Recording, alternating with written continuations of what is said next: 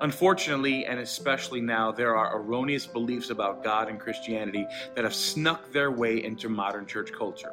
Hey, this is Pastor Rob, the lead and senior pastor here at Calvary Bible Church, and I want to personally invite you to our summer series that's entitled, The Bible Doesn't Say That. So we'll look at different phrases the Bible doesn't actually say, but compare them to with what the Bible actually does say. Hey, maybe you've heard the phrase someone say to you, the truth shall set you free. Well, what exactly does that mean? So we'll begin to tackle that thought this Sunday. Or maybe you've heard this phrase, God helps those who help themselves. Really? Is that true? Or how about this one?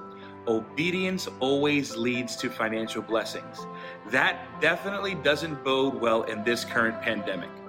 Have you ever heard someone say, hey, don't judge? Well, what if your occupation is actually a judge or a parent or anyone in a position of authority? Does the phrase suffering always come from sin actually make sense? Man, I hope not. Here's one that we can't wait to tackle. God won't give you more than what you can handle.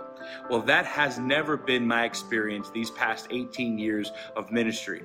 You see, these popular phrases or ways of thinking are in direct conflict with what Scripture actually teaches.